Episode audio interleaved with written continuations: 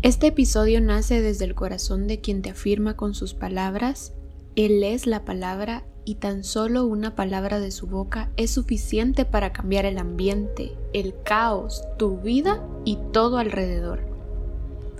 Fue depositado en el corazón de Ana, a quien estás escuchando en este momento, quien por muchos años prefirió escuchar, siendo esa una de las características del padre que más le gusta explotar, pero en la que también encontró un refugio para no escuchar su voz. La semilla despertó una tarde de julio del 2020, cuando en busca de crecimiento personal, un dolor profundo en el pecho y un sueño recurrente reveló lo mucho que había callado. Pecados ocultos, falta de perdón, silencio cuando había que gritar y temor cuando había amor para cubrir mis faltas. Se hizo más grande cuando en medio de una conversación a corazón abierto, en medio de un par de tazas de té con Pau, un proverbio resonó en mi corazón. La mujer sabia edifica su casa. Qué poder el que tienen tus palabras y las mías, el poder para construir muros sobre lo que dices y lo que no, pero también para destruirte con lo que dices y lo que no. Esto es más que notas de cuaderno, es más que un momento de inspiración o la suma de acontecimientos que llamamos casualidad. Es un proceso de transformación y victoria sobre mí misma, sobre mis errores y temores, sobre mis luchas e inseguridades, pero no es mía, es de Jesús. El 8 de junio me practicaron una cirugía de tiroides. 3 meses antes, el resultado de una biopsia había indicado que por años se había desarrollado un tumor maligno que se clasificaba como cáncer tipo 6 que necesitaba operarse con urgencia. Los riesgos, la posibilidad de perder la voz, el tono y la soltura por lo menos 1 mes después de operada, si todo salía bien, y si no, una válvula sería colocada para ayudarme a llevar una vida normal en adelante. Por un momento pensé,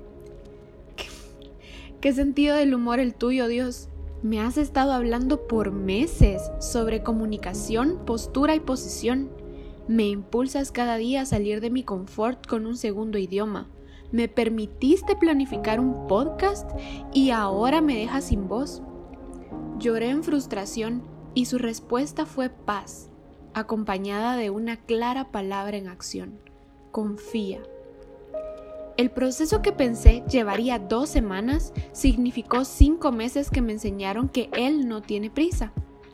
En medio de semanas de recuperación, largas noches para dormir aún con dolor y la frustración de no poder hablar sin agotarme, Jesús me enseñó paciencia, como la postura que necesitaba aprender en medio del milagro que Él ya estaba trabajando. Este era mi parte en mi milagro. Recuerdo muchas palabras en específico que Dios me dio en medio de este tiempo de incertidumbre, siendo una de las más significativas la analogía de los muros de Jericó cayéndose. Vino en medio de una oración para 2 personas diferentes. Mi amiga Alegoje fue la primera quien lo mencionó.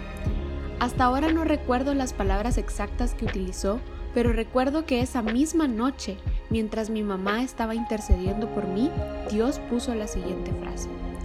Las murallas que se habían levantado caerán para convertirse en puentes, para que muchos puedan entrar a la tierra que les di por herencia. Puentes, no murallas. Esta había sido mi oración por años en relación a mi timidez, una de las murallas más grandes que construí por años en mi corazón.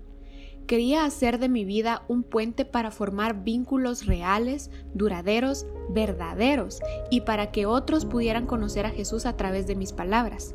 El mejor plan. Pero Jesús sabía la verdad. Por muchos años callé ofensas, guardé dolor en mi corazón y creí la mentira que no tengo nada bueno para decir. En Josué 6 podemos encontrar parte de la historia de los muros de Jericó. Hace tan solo unos días escuché que para los historiadores estas murallas habían sido reforzadas por años y hasta entonces nadie había podido derribarlas. La perfecta descripción gráfica de las murallas en mi corazón y quizá el tuyo.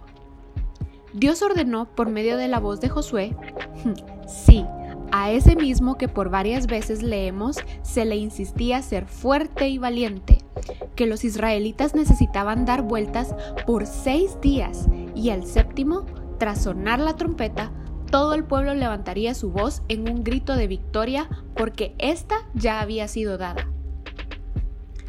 A ti que estás escuchándome, quiero recordarte que Dios te ha dado una voz de influencia sobre tu situación, sobre tu milagro esperado y sobre tu vida y la de los demás.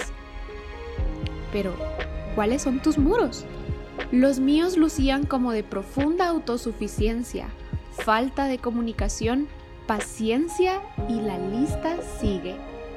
En medio de mi proceso, Dios me permitió levantar un grito de victoria que los derrumbó para encontrar como herencia paz, fe, esperanza y, como puedes escuchar, comunicación.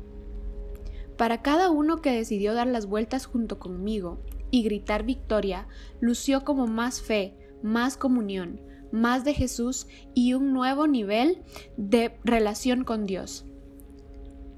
Quizá en esta historia te identifiques con quien construyó la muralla, con quien necesita gritar victoria o con quien solo está acompañando y peleando la victoria de alguien más. Hoy quiero recordarte que la victoria ya es tuya. Jesús la ganó para ti. Solo necesitas levantar tu voz en autoridad, en Jesús, y ver cómo esas murallas se convierten en puentes.